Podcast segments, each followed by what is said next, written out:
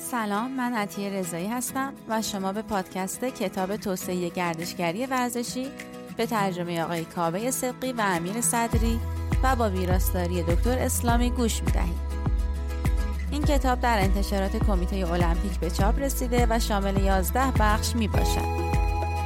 شما در این اپیزود به بخش دوم از کتاب توسعه گردشگری ورزشی گوش می دهید.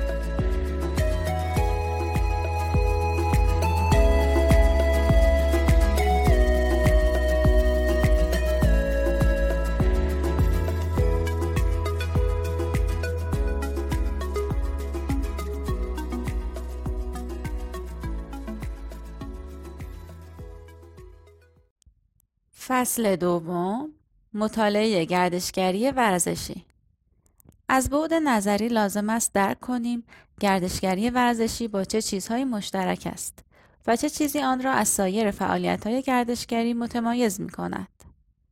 صنعت گردشگری و ورزش پذیرای گردشگران زیادی است که به دنبال تجارب ورزشی و گردشگری جدید مختلف می باشند. این واقعیت و پیامدهای چشمگیر این فعالیتها توجه هدفمند دانشمندان به پدیده گردشگری ورزشی را توجیه می کند. اگرچه پیشنهاد نمی شود که مطالعه گردشگری ورزشی تنها حوزه مورد مطالعه متخصصان شود. اما این بینش جدید می تواند با تمرکز بیشتر در تلاقی ورزش و گردشگری به دست بیاید. چنین روی کردی فرصتی را برای بررسی فرضیات آزمایش نشده، برای درک درستی از روابط پیچیده و فرایندها و تاثیرگذاری بر نتایج حاصل از تعامل ورزش و گردشگری فراهم می کند. یک رویکرد متمرکز به جهانگردی ورزشی باعث نتایج جدید می شود که منجر به بینش جدیدی در مورد این پدیده می شود که بدون انجام تحقیقات مستمر به دست نمی آید. فصل دو در مورد همین مبحث می باشد. این مقاله مبانی مفهومی مطالعه ورزش و جهانگردی را مورد بررسی قرار می دهد و در حمایت از توجه علمی محققان به این حوزه و در نظر گرفتن ورزش در چارچوب جذب گردشگر بحث می کند. مطالعه مایک وید در مورد تحول ورزش و جهانگردی در این فصل گنجانده شده است تا های حاصل شده در جهانگردی ورزشی را به عنوان یک زمینه فعالیت دانشگاهی به ارمغان آورد. مبانی مفهومی در شروع بحث درک رابطه ورزش و جهانگردی بیان ماهیت هر یک از زمینه های اصلی تحصیل در این مبحث می باشد. البته این یک کار ساده نیست چرا که چندین دیدگاه از هر مبحث وجود دارد. مجموعی از تعریف مربوط به ورزش و جهانگردی را می توان در زمینه های مختلف توضیح داد. در وهله اول ورزش به عنوان یک فعالیتی است که می تواند از فعالیت های غیر ورزشی متمایز شود. در حالی که در مرحله دوم نشان داده می شود که این تمایز حداقل در سطح جهانی امکان پذیر نمی باشد. مفسرانی مانند اندروز با تعاریف کلی که بیان می کنند در گروه دوم قرار می گیرند چرا که سعی در ایجاد تعاریف پدیده های ساخته شده اجتماعی را دارند و قطعا بیفایده خواهد بود زیرا ساختارهای اجتماعی در هر زمان و مکان متفاوت خواهد بود. در حالی که توافق بر سر یک تعریف جهانی و واحد بعید و شاید نامناسب به نظر برسد برای خوانندگان این کتاب مفید خواهد بود تا چشماندازهایی را که برای این کتاب در نظر گرفته شده کامل درک کنند. پارامترهای اساسی موجود در این کتاب به منظور رد دیدگاه های دیگر نیست بلکه مباحث جدیدی هستند که در حال مطالعه بر روی آنها هستیم. حوزه و دامنه ورزش برداشت و تعریف ورزش به بهترین وجه با این ضرب المثل منعکس می شود که ورزش همان چیزی است که در صفحات روزنامه های عادی درباره آن نوشته می شود. با این حال مقایسه مقدماتی در صفحات ورزشی روزنامه های کشورهای مختلف نشان می دهد که فعالیت های ورزشی به طور قابل توجهی در مکانهای مختلف متفاوت است. در نتیجه مهر تایید بر این ادعا می باشد که تعاریف و ساختار ورزش در اجتماعات مختلف با هم تفاوت دارند. این روش تعریف گرچه ساده و جذاب به نظر می رسد اما از نظر مشترکاتی که در فعالیت های مختلف ورزشی وجود دارد نمی تواند یک تعریف جامع و درست از ورزش را به ما ارائه بدهد. تعاریف کلاسیک موجود در حوزه جامعه شناسی ورزشی برای ما پذیرفتنی بوده است زیرا پارامترهای اساسی ورزش را در نظر گرفته است.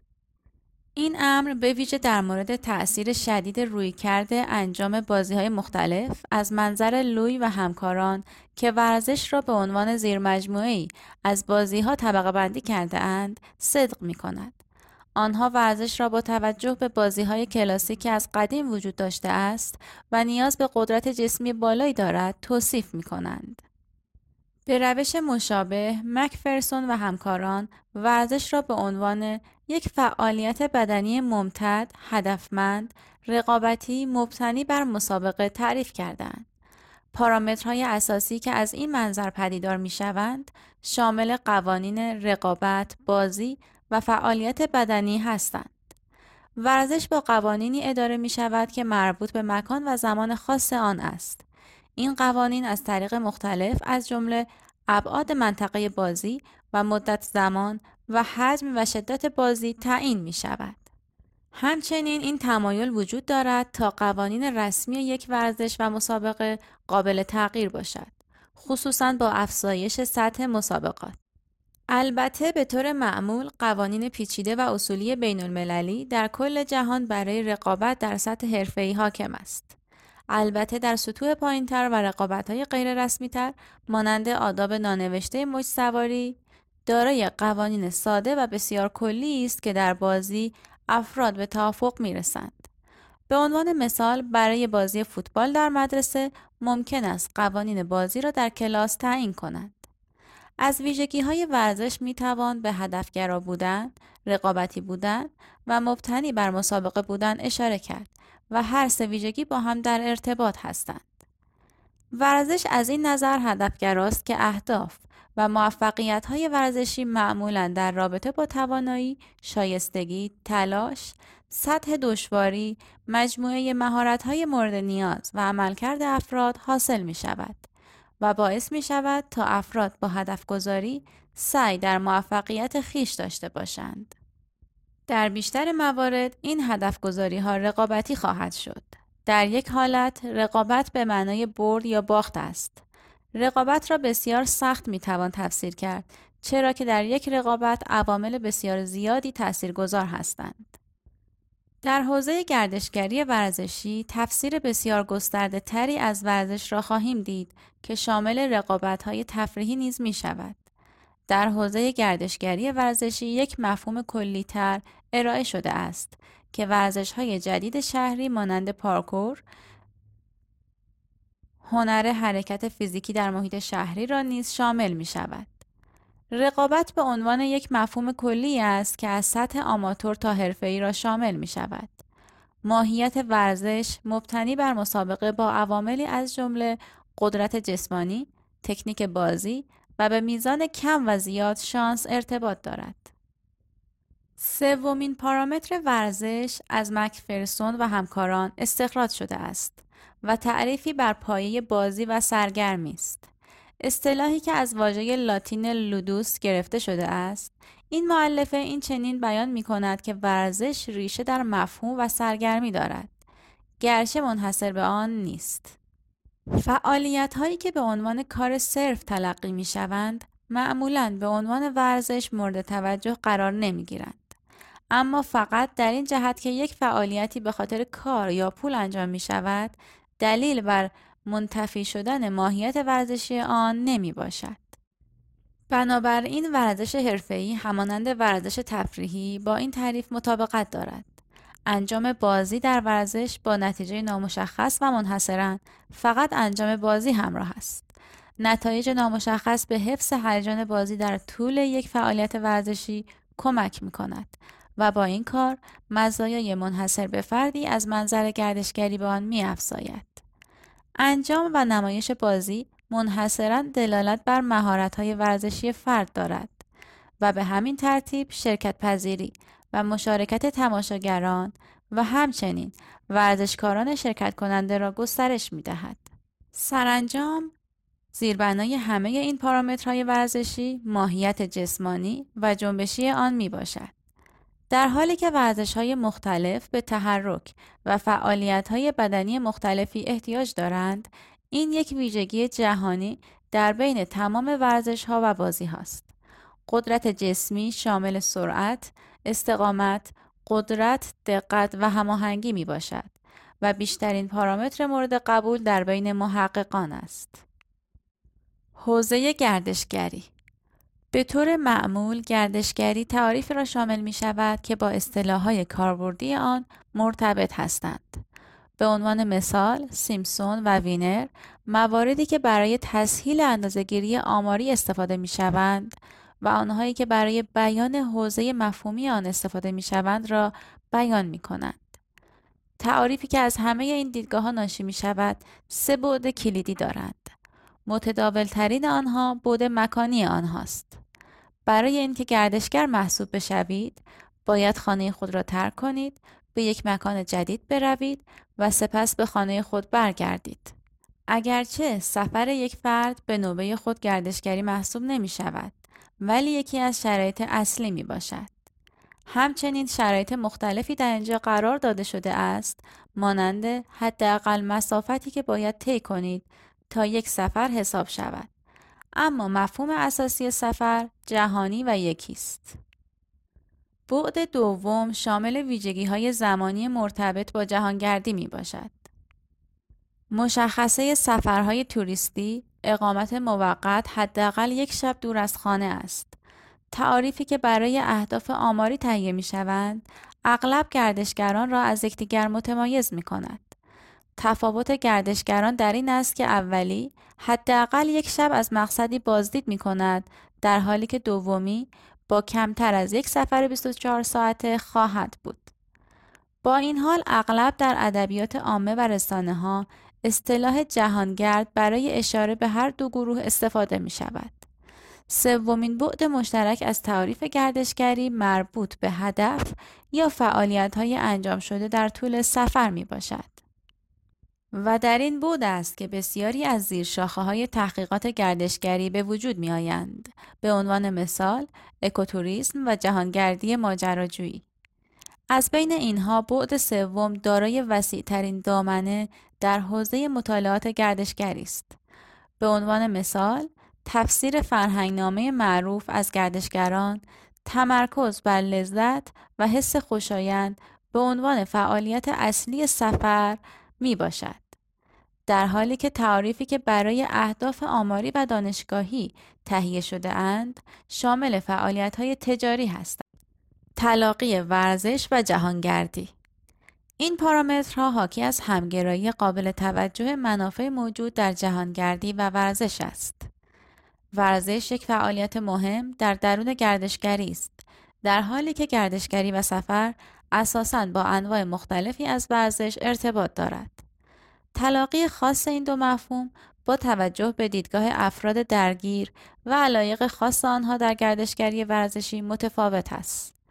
تنوع علایق در گردشگری ورزشی این سوال را به وجود می آورد که آیا مطالعه جهانگردی ورزشی توسط یک نظریه بنیادی قوی و ادبیات دانشگاهی اختصاصی پشتیبانی می شود یا خیر؟ ایده پردازی در گردشگری ورزشی تلاش برای بیان حوزه گردشگری ورزشی منجر به گسترش تعریف زیادی شده. این تعریف معمولا موازی ابعاد مکانی، زمانی و فعالیتی و تعریف کلیدی برای گردشگری هستند. ورزش اغلب به عنوان فعالیت اصلی در سفر قرار می گیرد. اگرچه گامون و رابینسون بین گردشگران ورزشی و ورزش های گردشگری تمایز قائل می شوند. در حالت دوم ورزش را فقط به عنوان یک فعالیت سفر ثانویه و حتی گاهی اتفاقی در نظر می گیرد. این سطوح مختلف تلاقی در ورزش تحت اصطلاح گردشگری ورزشی در این کتاب فرض شده است. بیشتر تعاریف این کتاب توسط تماشاگران و همچنین ورزشکاران آماتور و حرفه‌ای گرفته شده است. آنها همچنین شامل الزامات سریح برای تعریف سفر به عنوان یک فعالیت دور از خانه که دارای یک زمان مشخص است نشان می دهد سفر موقتی است و مسافر در یک زمان مشخص به خانه باز می گردد. تا حدودی محدودیت عمده موجود در این تعاریف تعجب آور بوده است چرا که مفهوم ورزش در این تعاریف همچنان مبهم است. این امر ممکن است به دلیل تفاوت ساختارهای اجتماعی مختلف را منعکس کند. اما این ابهام مسئله ساز است. زیرا ورزش کانون اصلی توسعه گردشگری ورزشی است. ویدوبول آگاهانه الگوی ایده پردازی گردشگری ورزشی را بر اساس پارامترهای موجود ورزش یا گردشگری با این توجیه که گردشگری ورزشی منحصر به فرد است رد می کنند. ایده آنها آن را چیزی بیش از جمع محدودیت های جداگانه ورزش و جهانگردی می دانند. در عوض آنها آن را به عنوان یک پدیده اقتصادی و فرهنگی اجتماعی تبیین می کنند که ناشی از تعامل بینظیر بین فعالیت های مختلف مردم و جامعه است. در حالی که توافق شده است که گردشگری ورزشی چیزی بیش از این هاست.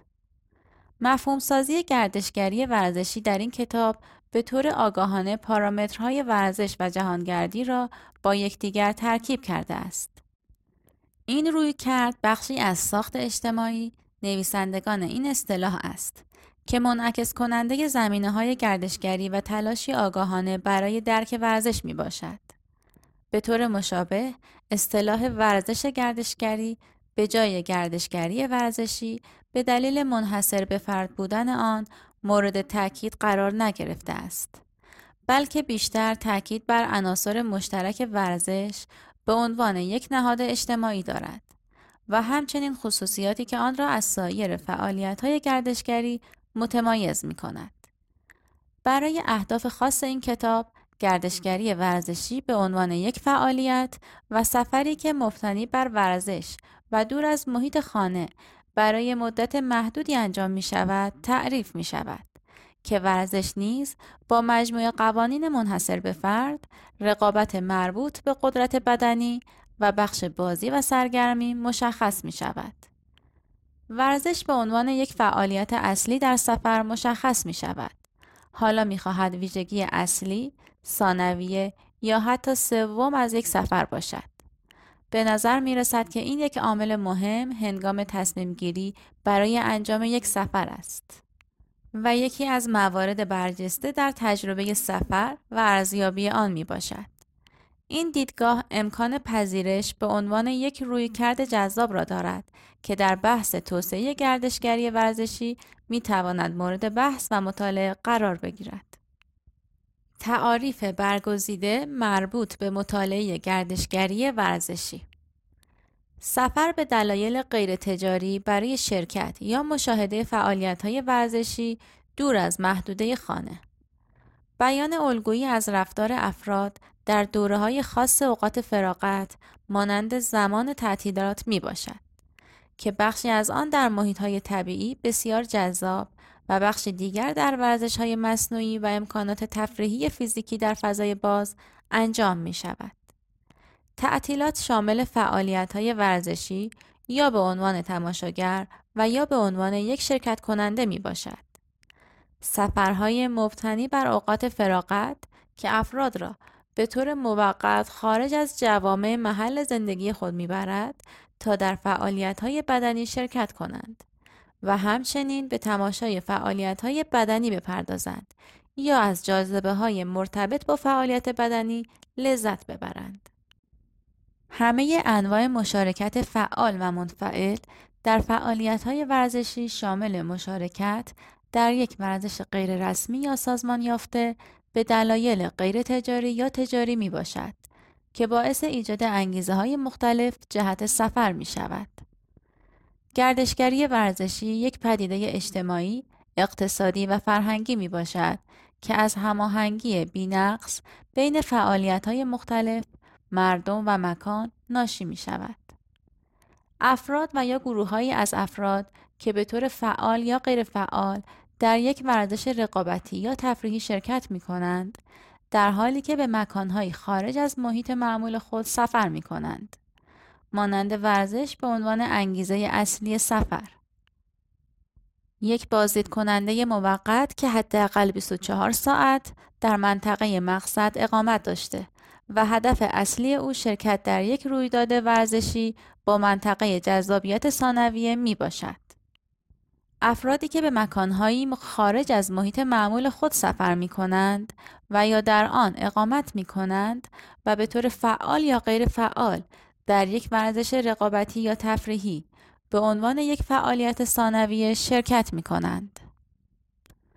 بورس تحصیلی در گردشگری ورزشی مطالعات ورزشی و مطالعات گردشگری دارای ویژگی های مشابه بسیاری هستند. هر دو جزو حوزه های نسبتا جدیدی در دانشگاه ها می باشند. دانشمندان سخت تلاش کردند تا زمینه های معتبر بورسیه تحصیلی را ایجاد کنند. هر دو رشته دارای منافع سیستماتیکی در گردشگری ورزشی هستند که خود را در یک مجموعه فرهنگی رو به رشد نشان دادند. شاید بهترین استدلال برای مطالعه متمرکز در حوزه گردشگری ورزشی اهمیت عملکرد گردشگری ورزشی در کل جهان باشد. به عنوان مثال در جولای 2010 در اخبار سفر نیوز گزارش شد که 3 میلیون علاقمند به ورزش 14 درصد از کل افراد گردشگر بین المللی را که به انگلستان در سال 2008 وارد شدند شامل می شود. این بازدید کنندگان دو میلیارد پوند هزینه کردند و برای بیش از 50 هزار شغل سوداوری مستقیم و غیر مستقیم داشتند. در کانادا تأثیر اقتصادی گردشگری ورزشی به طور مشابه قابل توجه است. تجزیه و تحلیل داده های سفر از سال 2007 نشان می دهد مبالغ خرج شده گردشگری ورزشی بالغ بر دو میلیارد دلار کانادا بوده و باعث ایجاد بیش از 28 هزار شغل در این کشور شده است. همچنین مشخص شده است که رویدادهای خاص مانند بازیهای تابستانی 2009 کانادا که در جزیره پرنس ادوارد برگزار می شود، تأثیر اقتصادی قابل توجهی در آن شهر دارد. در این حالت، مجموع تمام هزینه ها و درآمدهایی که حاصل از این گردشگران می شود، بالغ بر 37 میلیون دلار و ایجاد 778 شغل در کوچکترین استان کانادا است. همچنین نشان داده شده است که سایر مزایا در نتیجه گردشگری ورزشی نیز حاصل می شود. وید تعدادی از این موارد را عنوان کرده است. از جمله افزایش عرضه امکانات ورزشی در شهر و تحولاتی که می تواند برای ورزش های محلی ایجاد شود. همچنین در شناسایی منافع مشترک ورزش و جهانگردی می توان همافزایی بودجه مشترک را مشاهده کرد. همچنین ابتکارات تحقیقاتی و استراتژیک را نیز می توان انجام داد.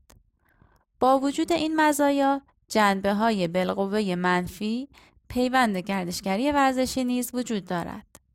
به عنوان مثال انجام فعالیت های ورزشی که در فعالیت شهرها اختلال ایجاد می کنند، فعالیت های مانند دوچرخه سواری، پیاده روی، جتسکی، این پتانسیل را دارند که اثرات اجتماعی و زیست محیطی قابل توجه زیادی داشته باشند. ورزش های ماجراجویی و متحورانه مانند پرش هوایی که در مکانهایی مانند نروژ انجام می شود می تواند باعث مشکلات ایمنی و فردی زیادی شود. در چنین مواردی مزایای افزایش درک بهتر پویایی گردشگری ورزشی این است که این تأثیرات را می توان در روند افزایش، شناخت، درک و مدیریت کرد.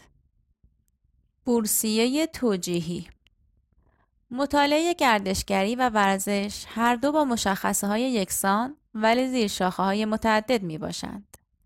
در دنیای بودجه های رقابتی در مؤسسات دانشگاهی خطر تقسیم رشته های موجود تحصیلی یک تهدید واقعی می باشد. در نشست اوقات فراغت انجمن مطالعات در انگلستان در سال 2001 منتقدان گردشگری ورزشی استدلال کردند که به احتمال زیاد بینش در مورد این پدیده در حوزه های مربوط به مطالعات گردشگری و مطالعات ورزشی پدید می آید. این بدان معناست که می توان رویکردهای مشارکتی را با استفاده از رویکردهای میان رشته‌ای و چند رشته‌ای به صورت موقت اتخاذ کرد. مقاومت در برابر هر گونه تغییر اساسی به سمت یک زیرشاخه در این حوزه شاید به دلیل مراحل اولیه توسعه نظری گردشگری ورزشی باشد. با این حال با ادامه توسعه مبانی نظری گیبسون این استدلال قدرت خود را دیگر از دست داده است. اقدامات اولیه در این زمینه فقط ورزش را یکی از زیرگروه های ویژه گردشگری دانست. همچنین سه حوزه مربوط به گردشگری را نیز بیان کرد. رویدادهای برجسته، تفریحات در فضای باز، گردشگری آزاد و گردشگری مرتبط با سلامتی و تناسب اندام.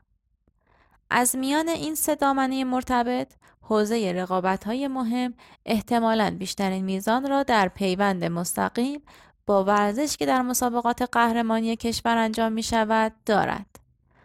به عنوان مثال مسابقات مهمی مانند سوپربول و فوتبال آمریکایی و ورزش های بین المللی و مسابقات عظیم مانند بازی های المپیک. مشخصات و مقیاس این رویدادهای ورزشی توجه گردشگران، رسانه ها و محققان گردشگری زیادی را به خود جلب می کند. این توجه در مقالات مبتنی بر رویدادهای ورزشی در مجلاتی مانند Event Management منتشر می شوند. به همین ترتیب مقالات مرتبط با جهانگردی به طور ای در مجلات ورزشی محور مانند ژورنال مدیریت ورزشی، مدیریت ورزشی اروپا، فصلنامه و ورزش در جامعه هم منتشر می شود.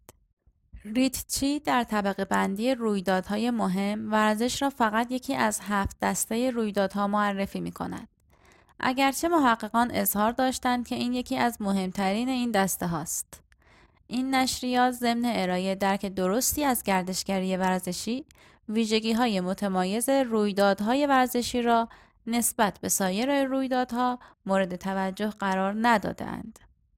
حتی اگر چنین نیز باشد، رویدادها فقط یک جنبه آن هستند. اگرچه از اهمیت بالایی برخوردارند. شامل گردشگری ورزشی نیز می شود. معمولا به ورزش های مانند قایقرانی، اسکی و مش سواری طبقه بندی می شوند. یکی از پویاترین موارد تفریح و گردشگری، گردشگری ماجراجویی در فضای باز است. حال گردشگری ماجراجویی را به عنوان بخش در حال رشد سریع بازار ویژه گردشگری معرفی می کند. به عنوان مثال، تحقیقات کین و زینک در مورد تورهای ماجراجویی محدود و بسته اگرچه از نظر گردشگری فعال صریحا ورزشی محسوب نمی شوند اما دانش مناسب و قابل توجهی در مورد این مفاهیم فراهم می کند. یک بار دیگر بین تفریحات در فضای باز و گردشگری ورزشی هم از نظر مفهومی و هم از نظر فعالیت تحقیقاتی موارد مشابه و مشترک آشکاری وجود دارد ولی کاملا یکسان نیستند. تعداد قابل توجهی از فعالیت های ورزشی در خارج از حوزه محیط طبیعی اتفاق می افتد. در حالی که برعکس بسیاری از فعالیت های گردشگری که در محیط های طبیعی اتفاق می افتد با مفاهیمی که از ورزش در این کتاب آورده شده است سازگار نمی باشد. فعالیت های سلامتی و تناسب اندام سومین حوزه مرتبط با گردشگری ورزشی است. ماهیت این حوزه از دو منظر تاریخی و معاصر قابل مشاهده است. منظر تاریخی معمولاً با فعالیت گردشگری مرتبط با آب گرم درمانی در اروپای شرقی و مدیترانه‌ای در زمان روم نشان داده می شود. در دوران معاصر سفر جهت شرکت در آب گرم درمانی همچنان ادامه دارد. اما تمرکز بر سلامتی در های تفریحی نیز وجود دارد. همچنین فعالیت های مانند تنیس و گلف. در حالی که هیته سلامتی و تناسب اندام را می توان با اصطلاحات رایج تعریف کرد ولی معمولا در ادبیات بسیار کمتر به آن اشاره شده است. تحقیقات در هر سه زمینه ها به درک گردشگری ورزشی کمک کرده است. اما ماهیت ورزش فراتر از این پارامترها خواهد بود. پارامترهای تعیین کننده ورزش و ارتباط آنها با گردشگری مورد توجه تحقیقات مربوط به مسابقات مهم، تفریحات در فضای باز یا گردشگری سلامت می باشد. بنابراین مطالعه متمرکز در مورد گردشگری ورزشی می تواند بینش جدید و چالش برانگیزی را در زمینه گسترش علاقه و تحقیقات دانشگاهی و صنعتی ارائه دهد. موارد ادبی درست همانطور که بازار به تقاضای مصرف کننده در مورد محصولات و خدمات گردشگری ورزشی پاسخگوست، جامعه دانشگاهی نیز دارد آگاهانه به شگاف و نقصانی که در ادبیات مربوط به گردشگری ورزشی است پاسخ می دهد. و این نیازها را مرتفع می سازد. در ابتدا این تلاش ها بسیار محدود و موقت بود اما در 25 سال گذشته یک روند علمی رو به رشد در انتشار مجموعه ها و مقالات مربوط به این رشته در حال رشد انجام شده است. شواهد مربوط به فعالیت های دانشگاهی مرتبط با مطالعه گردشگری ورزشی شامل کنفرانس هایی با موضوع گردشگری ورزشی، مقالات اصلی در مجلات مختلف گردشگری و مدیریت ورزشی در سطح جهان به چاپ رسیده اند. در نتیجه همافزایی هایی که در مجموعه ای از ادبیات کاملا تثبیت شده وجود دارد متناسب با مطالعات قبلی اقدامات تحقیقاتی مربوط به گردشگری ورزشی شروع به ظهور می کند. گیبسون مرور کاملی از ادبیات گردشگری ورزشی را ارائه داد. تجزیه و تحلیل انتقادی او حاکی از وجود مجموعی از ادبیات مربوطه است که هنوز خواهان هماهنگی بهتر بین آژانس های گردشگری در سطح سیاست های کلی، رویکردهای تحقیقاتی چند رشته‌ای و همکاری بیشتر بین واحدهای گردشگری محور و ورزش محور در محیط های دانشگاهی می باشد. اما هفت سال بعد از او وید به رشد انتشارات در این زمینه اعتراف کرد اما از استدلال خشت خام در این بحث استفاده کرد. به این معنی که این مطالعات به طور تصادفی در قسمت‌های مختلف دستبندی می شوند. به جای اینکه در مفاهیم جدی و دارای نظم انجام شوند که در آن انتشارات جدید آگاهانه در ادامه مطالعات باشند. همچنان به دنبال اثرات توسعه مفاهیم و بنیادین گردشگری ورزشی در ادبیات هستند و ضمن اشاره به های چشمگیر خواستار تمرکز بیشتر بر توضیح بیش از توصیف شده اند.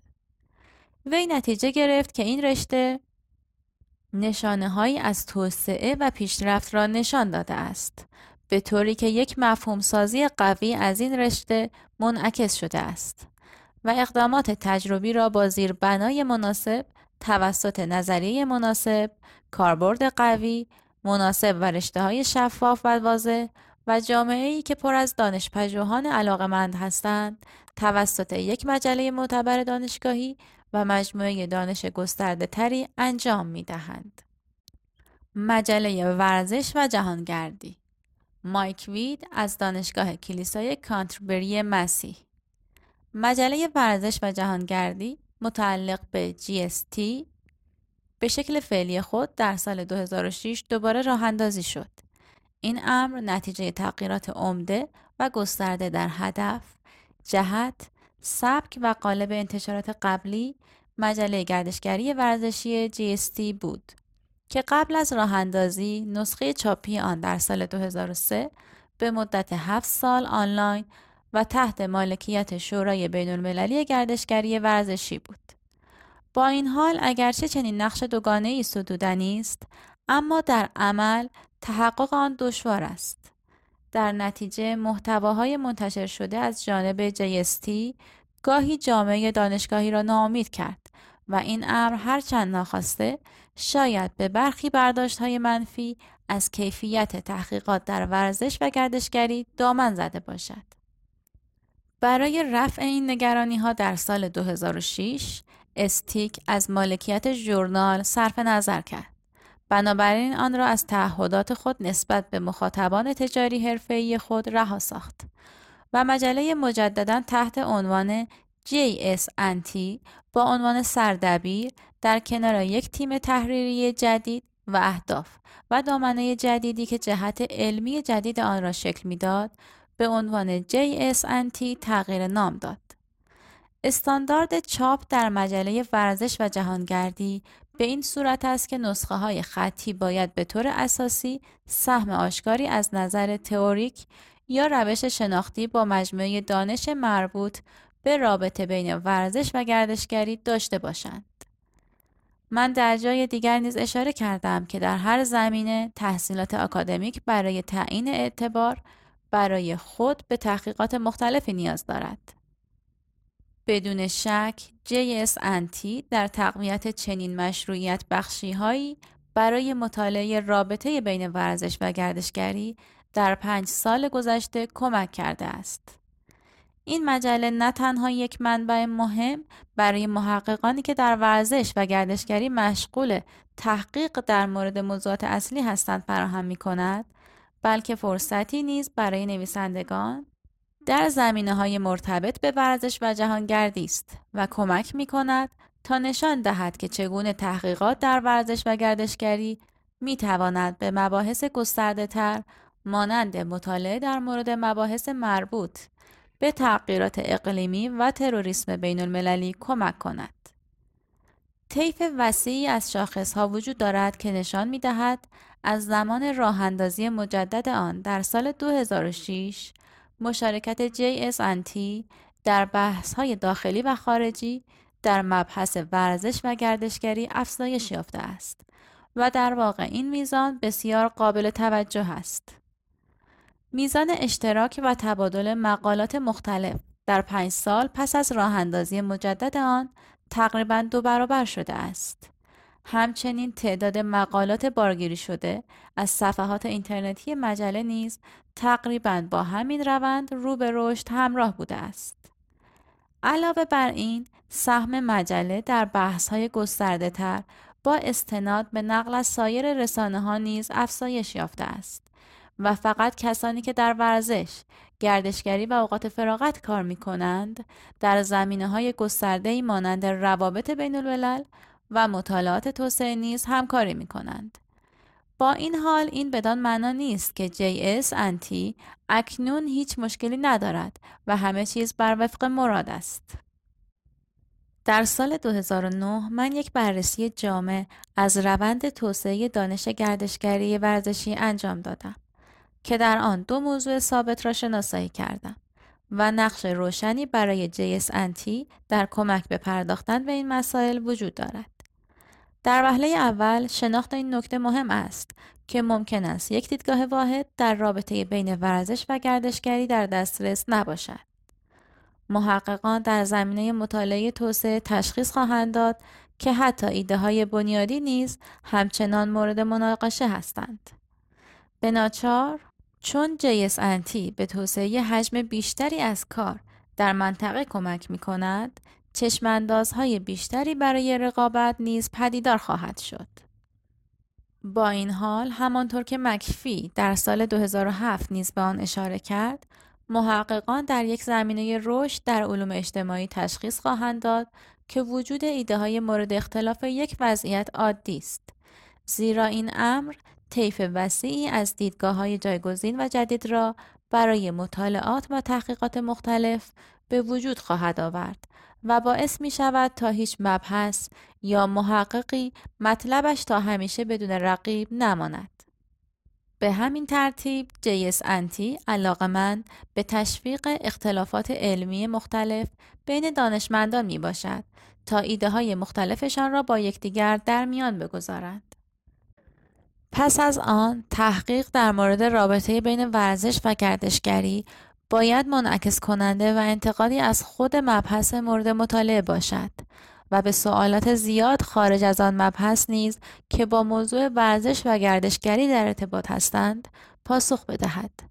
همچنین جیسنتی تلاش کرده است تا یک مجمع گسترده از دانشمندان در طیف گسترده از موضوعات و رشته های مختلف فراهم آورد و به طور فعال دیدگاه های دانشمندان شاغل در رشته های دیگر را حمایت کند.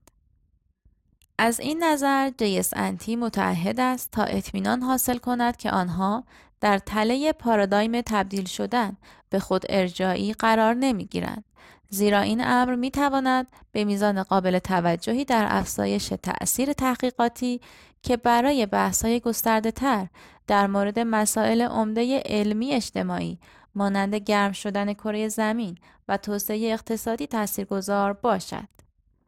به همین ترتیب جیس انتی در مشارکت در رشد فزاینده رشته ورزش و گردشگری به دنبال تشویق و ایجاد یک بستر مناسب و راحت برای محققان است تا با وجود دیدگاه ها و ایده های مورد اختلاف بتوانند بر نقاط مشترک متمرکز بشوند و با تمرکز بر نقاط قوت و نقاط ضعف تحقیقات مختلف به پاسخ مناسب به ویژه در پاسخ به موارد گسترده تر مسائل بیرونی در جامعه دست پیدا کنند.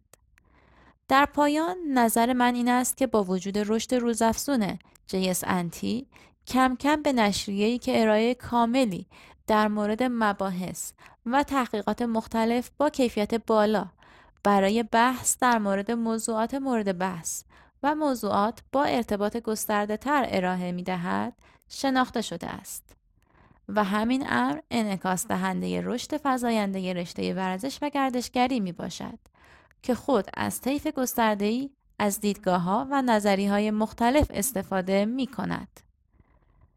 در پنج سال گذشته مقالات منتشر شده در JS انتی از دیدگاه های جامعه شناسی، روانشناسی اجتماعی، جغرافیا، انسانشناسی، بازاریابی، اقتصاد، نظریه های تجربی و بدون شواهد آزمایشگاهی، مدیریت و توسعه پایدار استفاده کردند.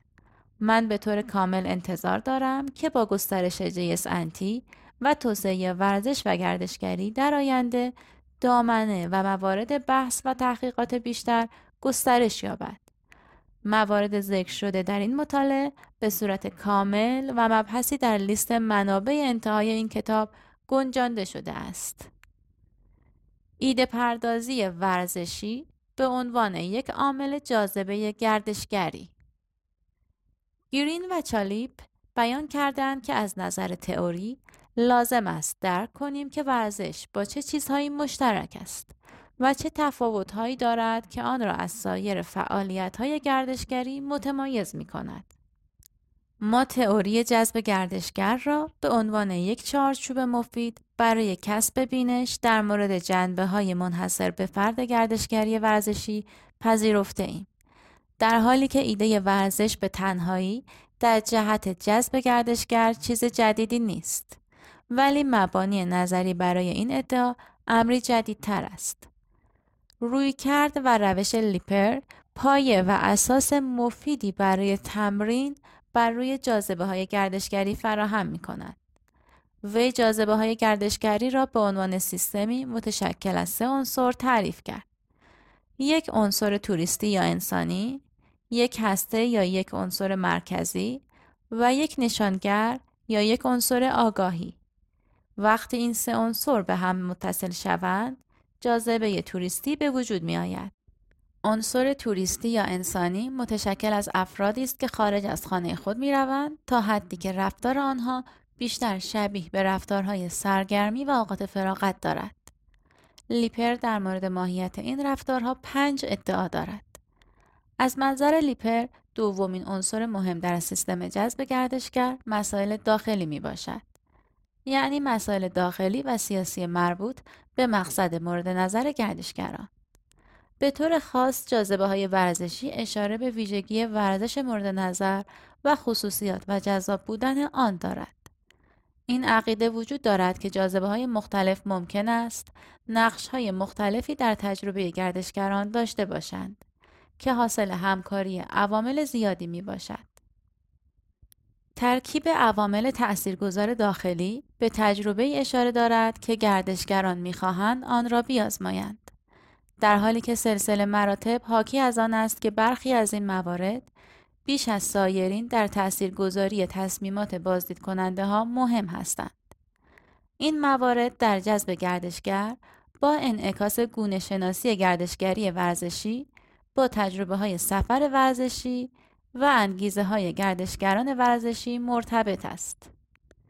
جاذبه های مهم در اصل مواردی هستند که قدرت تاثیرگذاری را در موارد مختلف و در تصمیم گیری گردشگران برای بازدید از مقصد مورد نظر دارند.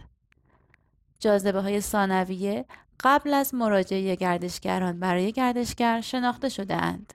اما به خودی خود در تعیین سفر موثر نیستند. جاذبه های درجه سوم قبل از بازدید برای مسافر ناشناخته می باشد. اما ممکن است به محض ورود بازدید کننده به مقصد آنها را مشاهده کند. مانند مرکز سرگرمی، فعالیت های مختلف یا تجربه هایی که می توانند کسب کنند. این سلسله مراتب در گردشگری ورزشی بسیار زیاد می باشد. در واقع انگیزه بسیاری از مسافران در درجه اول است. مانند فرصت های ورزشی. البته در موارد دیگر تصمیمات در مورد سفر آنها ترکیبی از جاذبه های ورزشی و غیر ورزشی و موارد دیگر می باشد و حتی انگیزه اصلی سفر ممکن است ورزش نباشد ولی تجربه هایی که در سفر به دست می آورند بیشتر ورزشی است بنابراین برخی اوقات ورزش نیز به طور غیر مستقیم و از طرق مختلف می تواند در جذب گردشگر عمل کند جایگاه ورزش در ترکیب عوامل داخلی و سلسله مراتب مختلف در جذابیت های مقصد از ارزش بالایی برخوردار است. زیرا به بخش های مختلف بازار گردشگری مربوط می شود و دارای پیامدهای مدیریتی مهمی است. به عنوان مثال، حضور، مشارکت، سفر، رفتار بازدید کننده ها و زمان بازدید. سومین عنصر سیستم جذب گردشگر از مارکرها تشکیل شده است که مواردی از اطلاعات و آگاهی مربوط به هر پدیده بالقوه‌ای در عناصر داخلی در جاذبه گردشگری می باشد. نشانگرها ممکن است جدا یا از داخل مجاور یا در محل و مکان آن باشد. در هر صورت ممکن است مارکرها آگاهانه یا ناآگاهانه در عملکرد سیستم جذب گردشگر قرار بگیرند. نمونه هایی از مارکرهایی که به صورت آگاهانه جزو سیستم جذب گردشگر کار می کنند شامل فعالیت های ورزشی معمول هستند. به طور معمول آنها یک نوعی تبلیغاتی را ایجاد می کنند که با فعالیت ها و رویدادهای ورزشی خاص سعی در جذب گردشگر دارند. مارکرهای غیر مستقیم حتی بیشتر فراگیر هستند و در خط مقدم پخش تلویزیونی مسابقات ورزشی حرفه‌ای و تبلیغات ویژه ورزش‌های مختلف در میان کشورهای مختلف می باشند. شنوندگان و بینندگان رسانه ها تحت تاثیر آنها قرار می گیرند و می تواند در تصمیمات آنها در سفرهای بعدی تأثیر گذار باشد. و این ادعای ماست که جاذبه های ورزشی محور بسیار منحصر به فردی هستند.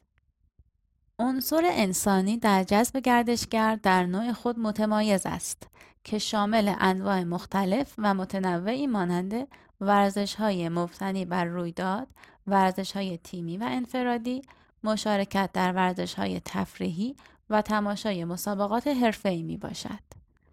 به همین ترتیب اهمیت رسانه های عامه پسند به عنوان مارکرهای گردشگری ورزشی مسلما با تعداد کمی از فعالیت های گردشگری در صورت وجود مطابقت دارد و با هم تفاوت دارند. در حالی که این دو تفاوت مهم هستند اما ویژگی های منحصر به فرد ورزش به عنوان هسته اصلی جذابیت قوی ترین توجیه را برای مطالعه متمرکز در مورد گردشگری ورزشی ارائه می دهند و باعث می شود تا تفاوت‌های موجود نیز کم رنگ شوند. ایده پردازی های گردشگری ورزشی که در این کتاب به کار رفته تمرکز بر اجزای داخلی دارد.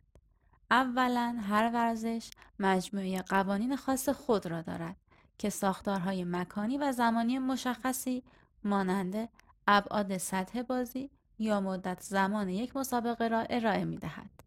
ثانیا رقابت مربوط به قدرت جسمانی، هدف گذاری، رقابت و جنبه های مبتنی بر مسابقه را در بر می گیرد. سالسا ورزش با سرگرمی و اوقات فراغت همراه می باشد و در ذات ورزش است و همین امر آن را به یک نوع منحصر به فردی از جاذبه های گردشگری تبدیل می کند.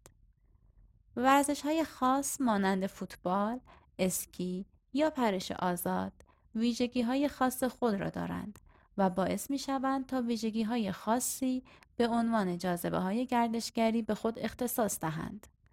اما به طور کلی آنها از سایر دسته های مختلف جاذبه های گردشگری متمایز هستند. با تجزیه و تحلیل ورزش های مختلف و معلفه های آن می توان دانش جدیدی در مورد نحوه عملکرد ورزش به عنوان یک جاذبه گردشگری به دست آورد. تغییرات جاذبه های ورزشی را می توان در محدوده وسیعتری از جمله ابعاد مکانی و زمانی در حوزه توسعه گردشگری ورزشی در نظر گرفت. تور فرانسه به عنوان یک جاذبه گردشگری تور فرانسه در سال 1903 برگزار شد.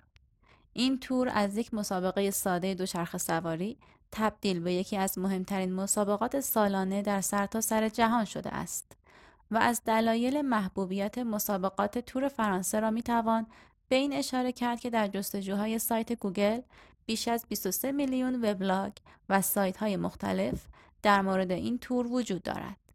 البته لازم نیست تا یک تحقیق زیادی انجام بدهید تا متوجه محبوبیت بالای این مسابقه بشوید. استفاده از چارچوب جاذبه گردشگری لیپر در این تور نشان از اهمیت زیاد این تکنیک در افزایش جذابیت این مسابقات دارد. در سال 2011 98 مین دوره این مسابقات از 2 تا 24 ژوئیه ادامه داشت. این مسابقات از 21 مرحله و یک مسیر 3471 کیلومتری در دیدنی ترین مناطق فرانسه تشکیل می شود که مرحله نهایی آن در پاریس در امتداد شانزلیزه می باشد و برنده نهایی با جمع کردن عملکرد کل تیم در تمام مراحل مشخص می شود. مسابقات توسط شرکت کنندگان و گروه مربیها و کادر فنی آنها انجام می شود. همچنین توسط خبرنگاران و رسانه های زیادی نیز این مسابقات پوشش داده می شود. البته اینها بخش کوچکی از 12 تا 15 میلیون تماشاگری هستند که به طور میانگین هر ساله برای تماشای مسابقات می آیند. همچنین تخمین زده می شود 85 درصد این تماشاگران را فرانسوی ها تشکیل می دهند و به طور متوسط 110 کیلومتر را طی می کنند تا بتوانند مسابقات را تماشا کنند. مارکرهای موجود در این مسابقات بسیار متنوع هستند. یکی از بینظیرترین آنها کاروانهای تبلیغاتی است که قبل از هر پخش مسابقه شامل قسمت‌های مختلف حامی مالی مسابقات است. این روند از سال 1930 بخشی جدای ناپذیر از مسابقات بوده و مارکرها در محل مسابقات یا در کنار پیست مسابقه هستند. وبسایت رسمی این مسابقات خود یک مارکر است و همچنین 23 میلیون وبسایت دیگر نیز در مورد همین مسابقات وجود دارد و بسیار از اینها می توانند به عنوان جذب کننده گردشگر عمل کنند. به عنوان مثال یک وبلاگ توسط یک توریست که به فرانسه سفر کرده است اداره می شود و با توجه به جایگاه این مسابقات در کل جهان تعداد زیادی از این مارکرها وجود دارند و این مسابقات در صدر اخبار جهان نیز دنبال کننده های زیادی دارند و اخبار و هواشی زیادی را مانند دوپینگ ورزشکاران که اولین موارد در سال 1960 هست پیدا شد. از دیدگاه رسانه ای نیز این مسابقات از جایگاه بالایی برخوردارند چرا که در بیش از 18 کشور جهان پخش می شوند. این تصاویر فقط به دلیل حساسیت مسابقه پخش نمی شوند بلکه به دلیل زیبایی مناظر و منحصر به فرد بودن سبک زندگی روستایی فرانسه در مکانهایی که مسابقه دهنده ها از آن عبور می کنند تصاویر تلویزیونی خوبی را ایجاد می کند. نتیجه گیری ورزش و گردشگری از نظر عملی با هم ارتباط تنگاتنگی دارند. گردشگران در حالی که در سفر هستند در مسابقات ورزشی نیز شرکت می کنند و تماشاگران و ورزشکاران در جستجوی رقابت یا گاه برای گذراندن اوقات فراغت خود شرکت می کنند. با وجود ارتباط آشکار بین ورزش و جهانگردی، اطلاعات کمی در مورد پویایی این رابطه شناخته شده است. پیشرفت های سیستماتیک در این قلم رو با مطالعه متمرکز در زمینه گردشگری ورزشی بسیار کمک خواهد کرد و این روند تا قبل از سال 2000 انجام نمی‌شد. در حالی که مطالعه گردشگری ورزشی هنوز نسبتا نوپاست، در دهه گذشته گام های قابل توجهی در رشد این مطالعات برداشته شده است و اطلاعات و مقالات و تحقیقات بسیار خوبی در حال ظهور می باشد. با این حال انسجام به معنای یک دیدگاه واحد و یگانه نیست. در حقیقت یک حوزه مطالعه بالغ بر چندین دیدگاه می باشد که فرضیات اساسی را به چالش می کشد و حتی از نظریات مختلفی که مخالف با نظریات و دیدگاه های ما هستند باید استقبال کنیم. این امر تا حد زیادی به بیان و روشن شدن این دیدگاه ها بستگی دارد. همانطور که در این فصل نیز در همین راستا تلاش شده است. خصوصا مفهوم سازی ما از گردشگری ورزشی به عنوان یک فعالیت و سفری مبتنی بر ورزش و دور از محیط خانه برای مدت زمان محدودی که ورزش با مجموع قوانین منحصر به فرد آن رقابت مربوط به قدرت بدنی و سرگرمی شناخته می شود بسیار مهم است. بنابراین ما ورزش را منحصر به فرد می نامیم و از بقیه موضوعات گردشگری متفاوت و منحصر به فرد می دانیم. و آن را با استفاده از چارچوب جاذبه های گردشگری لیپر تعریف کرده ایم. این امر به ما اجازه می دهد تا جنبه های منحصر به فرد ورزش از نظر عنصر انسانی، داخلی و مارکر یک جاذبه گردشگری بیان شود. با استفاده از این چارچوب جذابیت و ایده پردازی ما از گردشگری ورزشی می توان نشان داد که گردشگری ورزشی با چه چیزهایی مشترک می باشد و چه مواردی آن را از سایر فعالیت های گردشگری متمایز می کند.